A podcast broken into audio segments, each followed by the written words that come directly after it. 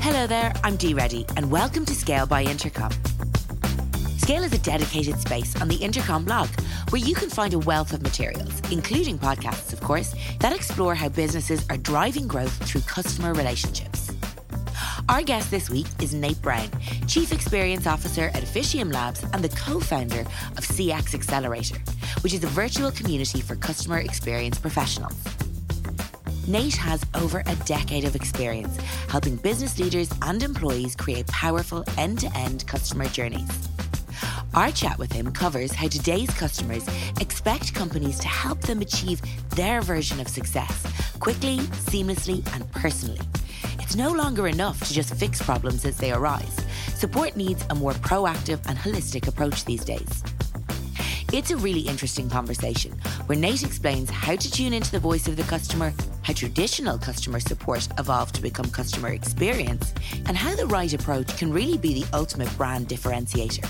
So let's head over to the studio and hear from Nate.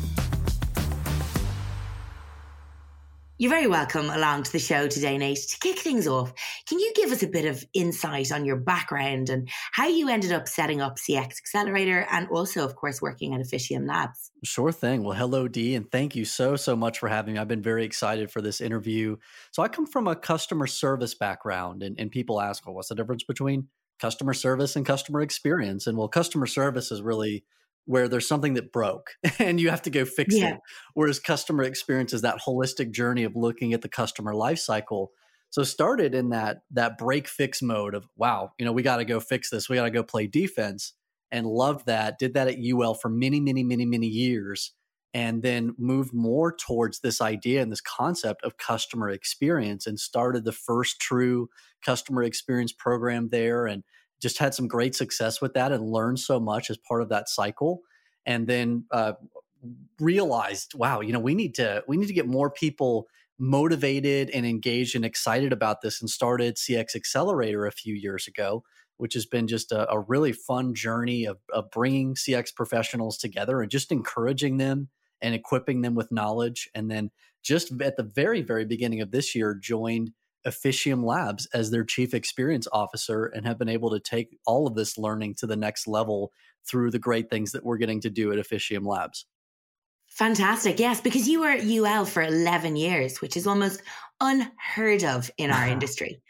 Yeah, it was fun because I came in on the front lines. I was selling postage meters before that in Jacksonville, Florida, and uh, just came into this customer service role and didn't really know exactly how I'd take to it or how I'd like. I loved it.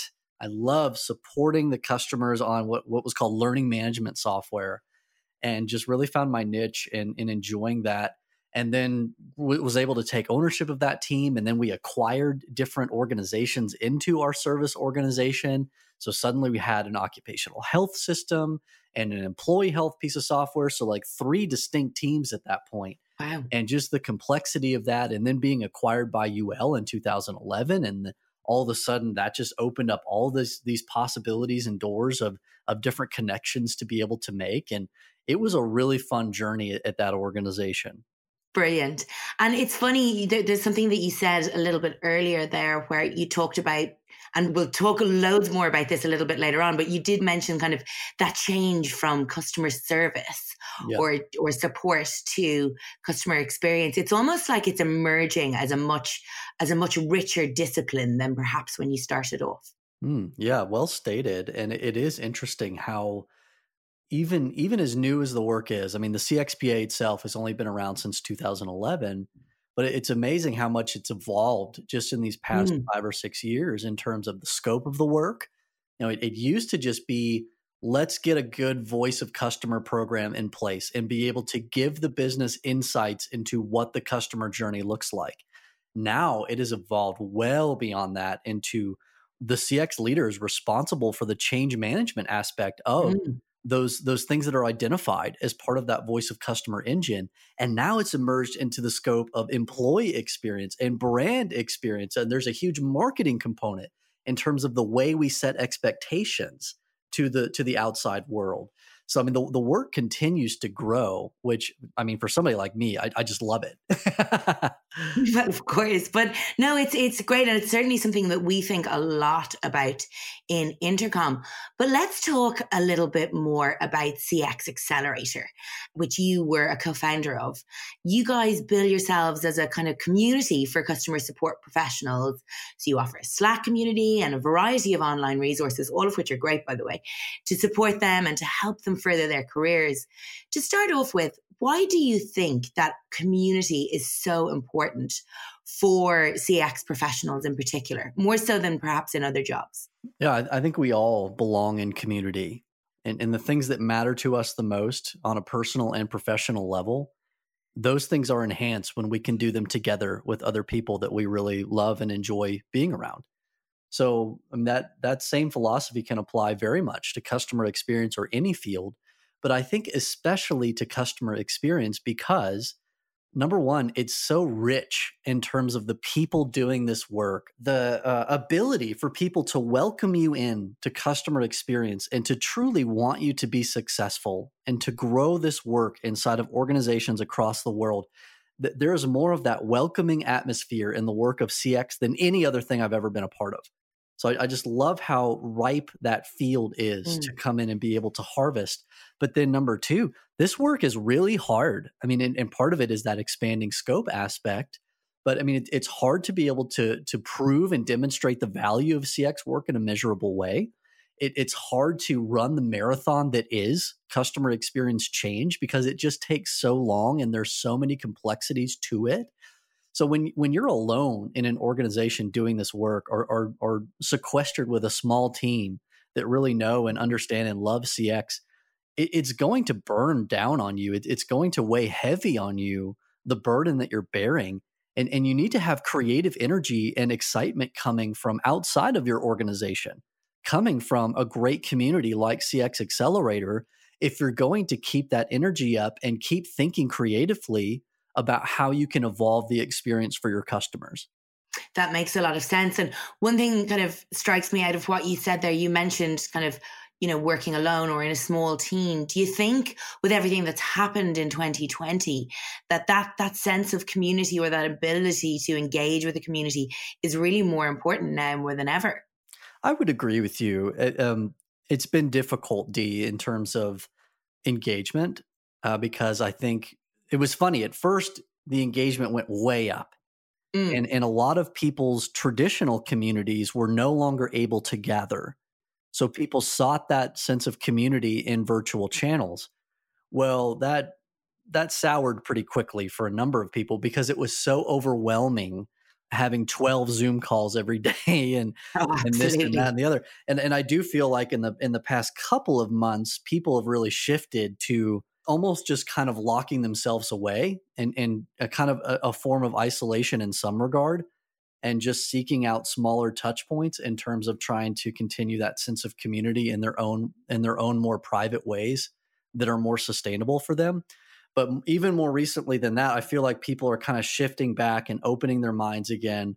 Uh, uh, many of the the previous concepts of community are reopening again and people are kind of coming back the the old life that they had and the new life that they developed under the pandemic those are kind of coming together now and people mm. are finding a new way and and virtual communities very much have a place in that yeah i mean i guess it's probably they've become valuable in and of themselves rather than just being something that you're using to replace being able to to be in more social environments bingo and especially when you have something like customer experience it's very difficult to get a whole lot of creative energy going locally.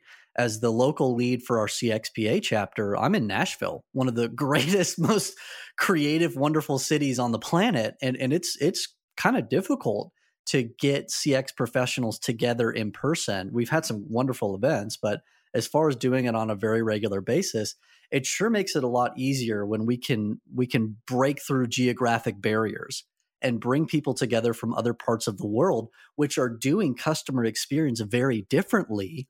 And we mm. have so much to learn from them. So I, I love our ability to break beyond local communities into the virtual space when it comes to CX. And to that end, then, like what advice would you give to people who might be now managing a remote CX team, whereas before they would have been used to a management style where they were able to have everybody in the same room or at the very least building? Well, I would begin my, my advice to that individual by saying brush up on your Simon Sinek lore, uh, because Simon Sinek has so much incredible wisdom on laying the foundation of trust with that team. And your five dysfunctions of a team uh, by Patrick Lencioni is one mm-hmm. where you just you have to have that foundation of trust there before a virtual team or any team can move forward together in a healthy way. So that needs to be there. Second, when it when it comes to that virtual team, it's time to trust people in the sense of you can't manage by butts and seats anymore. It's not about did somebody show up for work. It's more about have we created good engaging work for them and now have we given them the ability to do it well? And and your your job as a as a remote manager is eliminating hurdles. It's making sure that knowledge is readily available, that tools are working well, so that people are free to serve, as Jenny Dempsey and Leslie O'Flanagan would say with their with their hashtag free to serve movement. People want to be able to do the right thing for customers, but so often they're prohibited from being able to do that because tool sets, knowledge curation, uh, resource lack of availability, things happen inside of the organization that can essentially make them a victim of the things that are going on and procure them from being able to serve their customers well. So your job as that remote leader is to make sure the work is good and fun and engaging and that you've aligned it to the thing that makes your organization really distinctive and unique.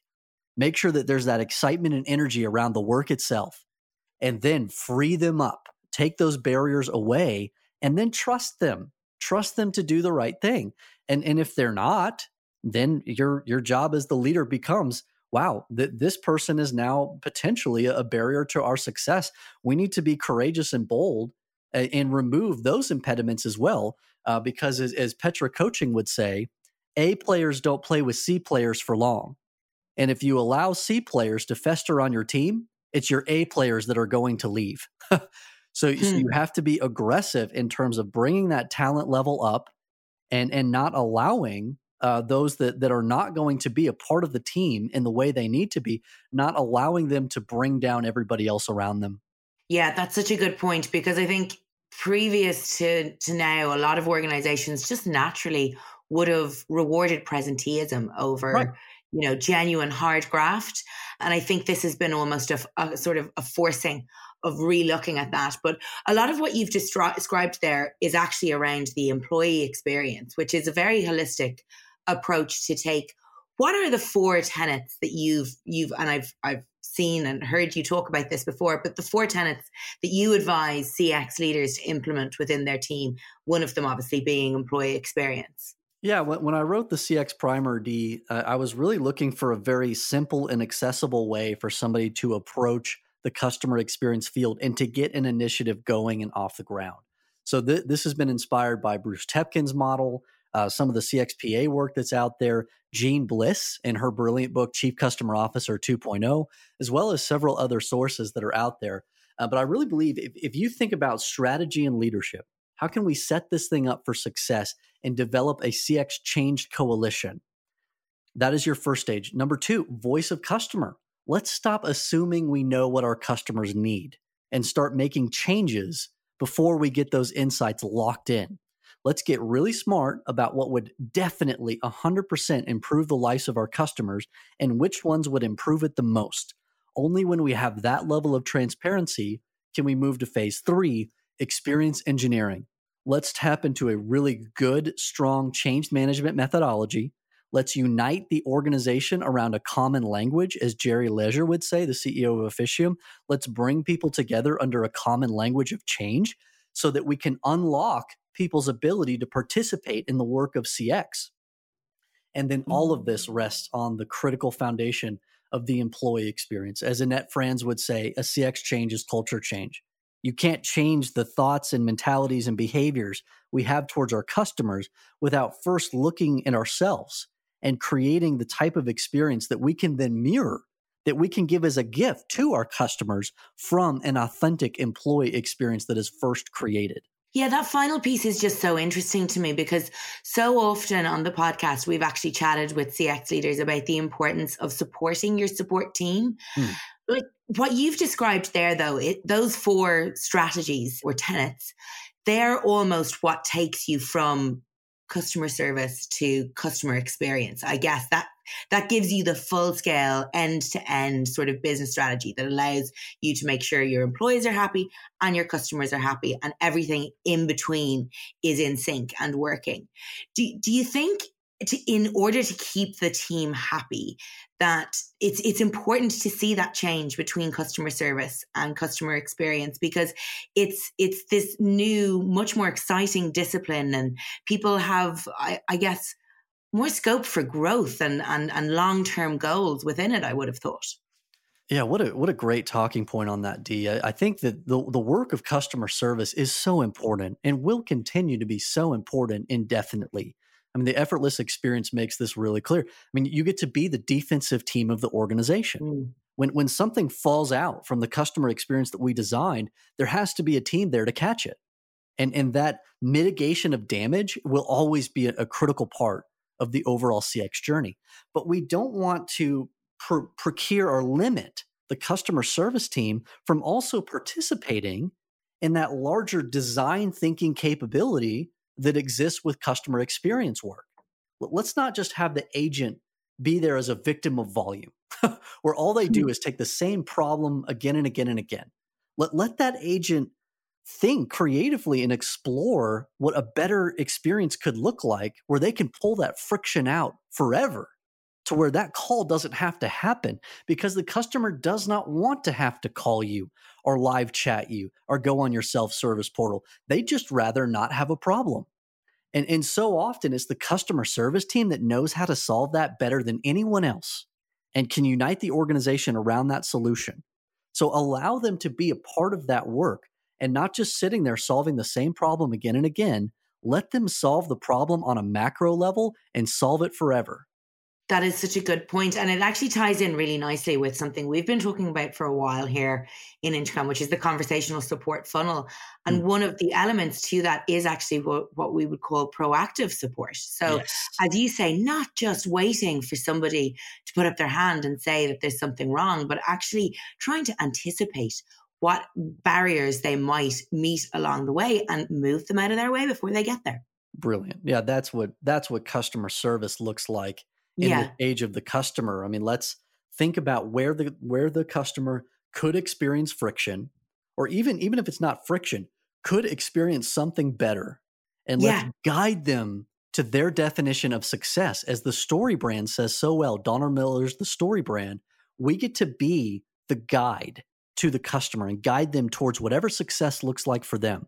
So we first have to understand what their definition of success really looks like understand it so well that we can anticipate it and we can bring them there.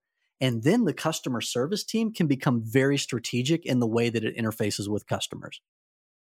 And as you describe this, Nate, I mean, surely then a discipline like this benefits from diversity of disciplines or areas of study that people might have had because there's a certain amount of mm. being able to wear many caps. But i do wonder this is actually something that came up with a recent guest where we we were talking to them about the fact that harvard or yale don't have a professor of sales. But why is there no similar course for cx oh goodness. Yeah that's baffling to me. I mean the way that sales happens is through extremely good customer experiences. Mm. That's how we earn the right to grow. Well, they go so hand in hand, yeah.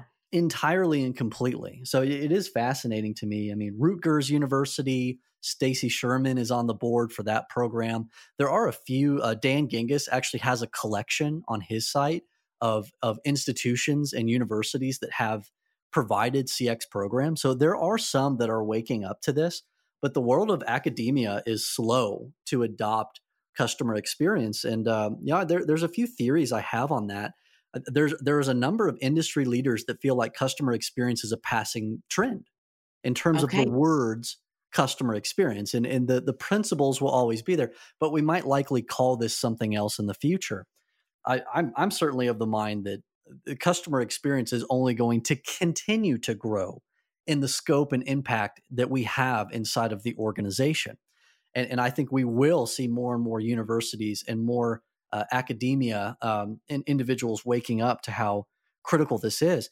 I mean, there, there's so many areas that we can enter CX from. And one of the most interesting is psychology. Yes.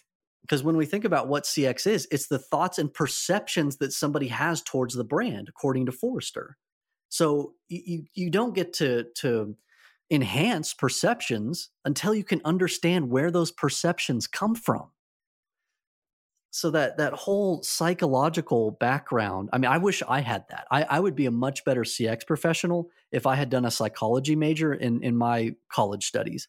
And and i still might go back and do that someday well, I know that CX Accelerator did do a survey for CX professionals to hmm. find out what course they'd done or had wished they'd done. Yeah. And, and, psychology was was one of the ones that was up there. Maths was also there.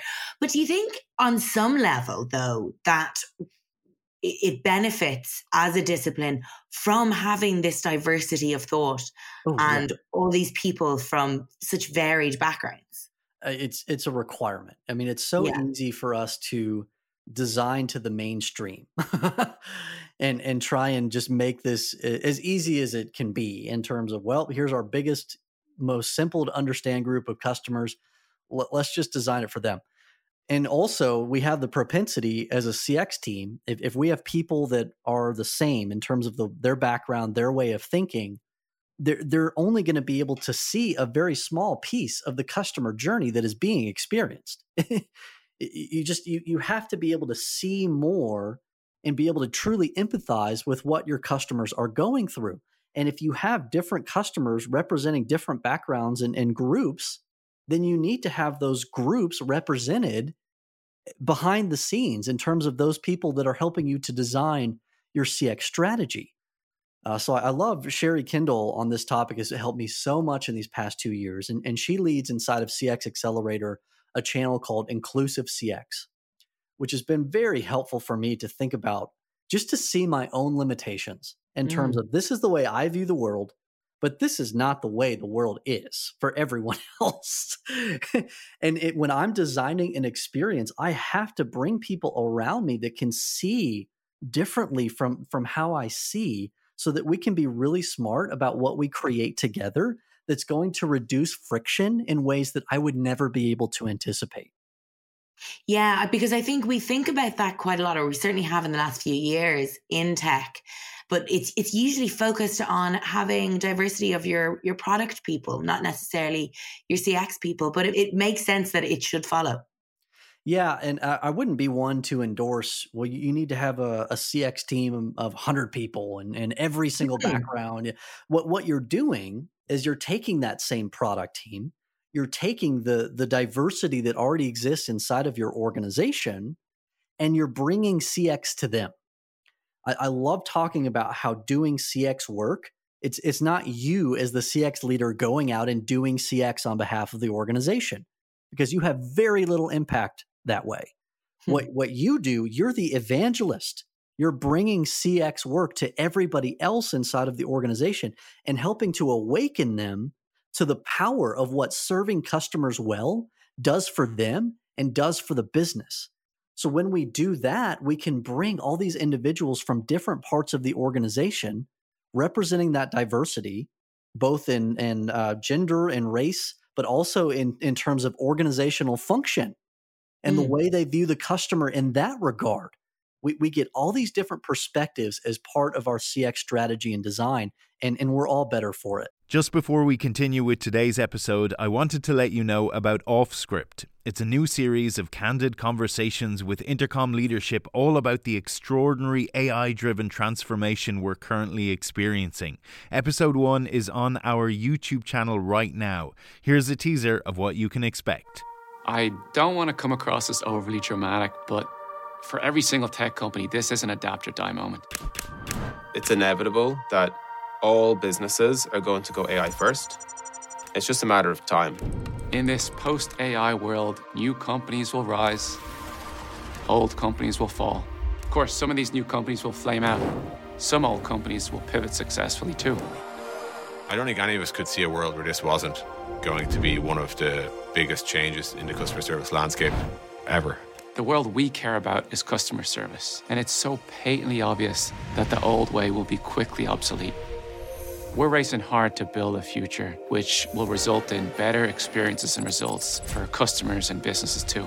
It's not just a product change, it's a mindset change. Let's make space to talk about all of this. We have so much we want to share. We want to explore these ideas in the open. We want to provoke new ones in you. We want to learn from your reaction. You just click the kind of like big stupid go button, right? And see what happens. Welcome to OffScript. That's all to come on OffScript. The first episode is out now. You can watch it on Intercom's YouTube channel, and we'll bring you audio versions of the episodes right here. Now, back to today's episode. It strikes me, Nate, that, you know, so there was a, a piece actually that you guys referenced on your, your website by Shep Hyken, I think, that was in Forbes. And it said that today, 89% of companies compete primarily on the basis of customer experience, which is up from just 36 in 2010. Hmm. I'd love to know what you think has brought about this change in only 10 years. Yeah, the Dell CIO, CIO Jerry had the the, the quote um, that CX is the next competitive differentiator. I think he said that like five years ago. I don't, I don't think he had any idea how correct he would be. and and one of the the symptoms of this, one of the the illuminating factors is is the incredible rise of the customer success function and terminology. Sure. So, I mean, if we think about the way we used to do sales, it was all about acquisition. Let's go out and get ourselves more customers. Let's say whatever we have to say on our website to make people think that we can do this certain thing, and then let's go get them. And now, I mean, customers are burned out on false promises that we put out on our websites from the early 2000s. so the the entire mentality towards sales and marketing had to change towards authenticity. And and Denise Lee Yohn is the most brilliant author on this topic in her book Fusion, talking about how authenticity of experience and authenticity in, of culture is what powers the world's best organizations from a sales standpoint and everything else in terms of we promised this thing, we set this expectation with our customer, and we were able to deliver on it because our CX design was here and our culture supported it. So consistently, we can deliver on these promises that we make. That's the type of brands that are gobbling up market share. That's how CX becomes a competitive differentiator because those organizations that have been out here before making claims that they couldn't support through great CX design, their customers have alternatives now, and they are leaving those organizations to find a company that they can trust to deliver a good, consistent experience. And speaking then, I guess, about that consistency of experience, like coming into 2020, I think a lot of uh, CX professionals would have considered AI was going to be the big game changer for the, the next year, the next decade. Sure. Um, obviously, the events of the last um, many months have really accelerated that. What do you think that this technological advancement means for the future? And why is it important for companies to maybe be investing in that now? One of the greatest things that AI and machine learning has brought us in the work of customer experience is a dramatically enhanced voice of customer capability. Mm. Suddenly, we can take all these customer transactions that that we that we've always had, but we could never get a good idea of what the customer actually felt about that transaction. Now we can get an automated form of customer sentiment on a phone call, on a live chat interaction, on a self-service portal navigation.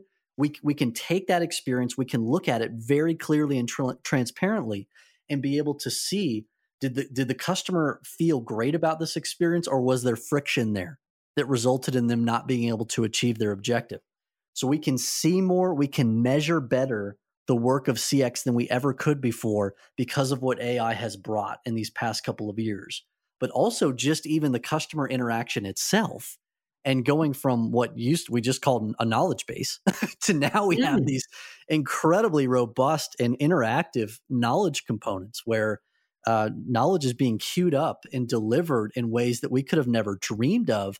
It, it's amazing how much that frees up the organization to be more proactive, be more strategic, and not just have to have an entire team of people queuing up that knowledge anymore. Well, exactly. And it allows actual humans to kind of step in at the appropriate juncture when they're genuinely needed by the customer. Exactly. I mean, we can we can dream. We can we can talk through something exciting and creative with that customer and instead of just answering a basic remedial question and, and that's just the start i mean that's kind of the the table stakes today in terms of more transactional information but i mean with conversational ai it is incredible and fascinating how uh, we can even dream and start to get creative in in those self-service conversations too. Um, so i mean that that human gets to come in and really think through what's the next thing that this customer might experience and and how can we guide them more proactively towards next issue avoidance or towards next next stage enhancement in terms of this would really add value to the customer. That's what the person gets to do and, instead of just being there to to answer the question I love that idea of dreaming with your customer. It's very nice. What other technologies then do you think will be important in this space that perhaps haven't emerged at the same scale yet? Yeah, I mean, I think I think we're just going to see more and more in this voice of customer space in terms of the way we collect and measure the experience across all the different touch points. I'll give the example of brands now asking on your cell phone to record a quick 15 to 20 second testimonial about what your experience was with them. And and the ability to take that and to use your tone of voice, to use your facial expressions, to get a form of customer sentiment like we never could before and to use those those cool little videos to be able to really motivate and inspire your employees internally to be able to look at the customer in the in the face and be able to be mm. like wow we really caused a lot of pain for this person or look what we did look at we made this person's day by creating this thing and and it's just really motivating and empowering to be able to have that type of voice of, of, of, customer capabilities that are jumping off the page. As long as we do it in a way that is uh, um, adhering to privacy laws and, and that our customers are comfortable with, I, I think our ability to reach into the hearts and minds of our customers and be able to understand them, that type of technology is going to in, continue to grow greatly in the next two years. Sure, and it allows your your CX people then to be more empathic in how they deal with people. Yes, well said. Okay, well, look, before we finish up, then, Nate, one thing that we love to ask guests, and you've referenced so many great books already, and we can link to all of them. Um, but we like to ask whether there's a leader or a person in their discipline that they aspire to or are inspired by. Is there is there anyone that jumps out for you? Yeah, I mean, th- there are so many uh, for sure. I mean, uh, I'm gonna I'm gonna say um, Karin Hurt right now. Okay. Um, she wrote this book called Courageous Cultures alongside David Dye and and the premise of this is getting everybody in the organization participating in meaningful transformation. So instead of the leaders going in and, and in a vacuum saying this is what we need to do. This is how we need to do it. Let's go out and tell everybody it's no let, let's get our let's get our entire staff dreaming and participating in how we can fulfill our mission together even better and and have them helping to drive that and be a meaningful part of that change um, I, I, just think it's so brilliant. And I think it would really help all of us to do CX work a lot better if we allowed our employees to participate in it more, both in the innovation and in the execution. That sounds really, really interesting. I, I love that I'm getting essentially a really good reading list out of this interview as well as everything else. Lastly, then, Nate, um, where can people keep up with you and your work? Yeah, would love for you to follow us at officiumlabs.io. We've got some great things that we're we're putting out in terms of of resources and and helpful things to bring you along as a CX professional. Would love for you to join CX Accelerator as well. And uh, on Twitter, I'm at customer is first and would love for you to to connect with me there as well. Super. Well, listen, it's been such a pleasure chatting to you today. Thanks for joining us on the show. Thank you, Dee. Thank you, everybody. We hope you enjoyed our conversation with Nate Brown. If you did, we'd love you to give us a review. It helps like minded people like you find our content. We'll be back next week with another episode of Inside Intercom. It's an in depth discussion between our own CEO, Karen Peacock, and our co founder, Des Traynor. We do hope you'll join us. This is Inside Intercom.